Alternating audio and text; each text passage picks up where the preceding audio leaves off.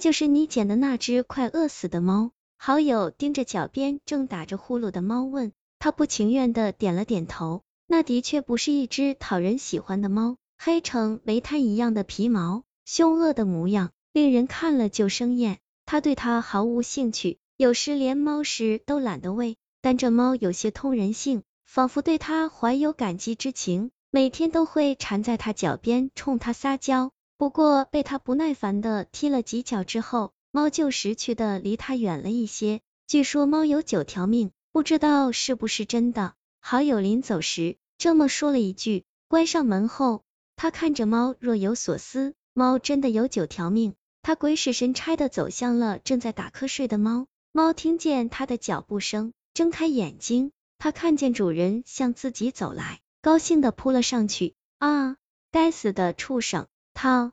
的手不慎被猫挠出三道血痕，他一把拎起猫尾巴，用力的将猫摔向了墙壁，伴随着猫的惨叫声，白瓷墙壁上溅出了血色的花，猫滑落下来便一动不动了。他嫌恶的将它装入垃圾袋丢了出去。第二天，他从睡梦中睁开眼，发现那只猫正蹲在床边，满眼依恋的看着他。他真的有九条命，他吓得浑身发抖。冲进厨房，拿出一把菜刀，冲猫大吼：“快滚出去！”猫仿佛疑惑的喵了一声，朝他走来。他吓得尖叫一声，挥舞着菜刀扑了上去。第三天，他战战兢兢的醒来，从喉咙里发出一声尖叫。床边，他如昨天一样蹲在那里。猫又回来了。他从恐惧到麻木，脑中只剩下一个念头：如果猫有九条命，那自己只要杀它九次。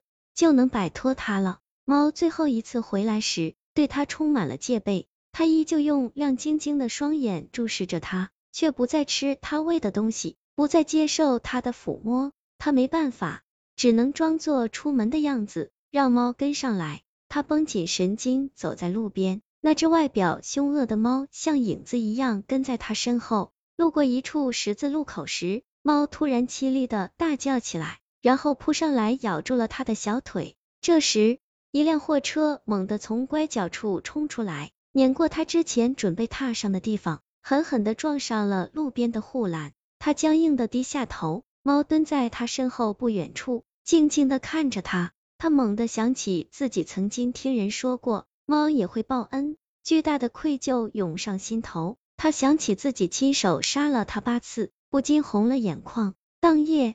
他自责的抱着他入睡，决定好好珍惜他的最后一条命。